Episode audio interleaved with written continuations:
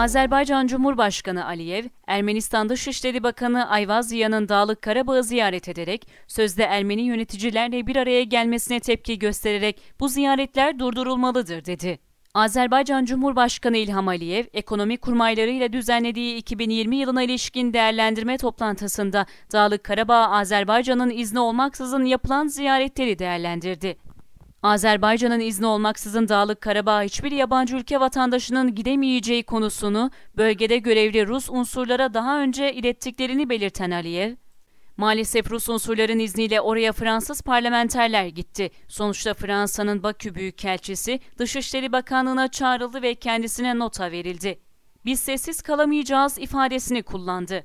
Aliyev, Ermenistan Dışişleri Bakanı Ara Ayvaz yanında Dağlık Karabağ'a gittiğine değinerek senin ne işin var orada? Savaşı unutmasınlar. Demir yumruğun yerinde olduğunu unutmasınlar. Bu ziyaretler durdurulmalıdır. Bu tür kışkırtıcı adımlar atılırsa Ermenistan'ın daha çok pişman olacağı konusunda uyarıyoruz dedi.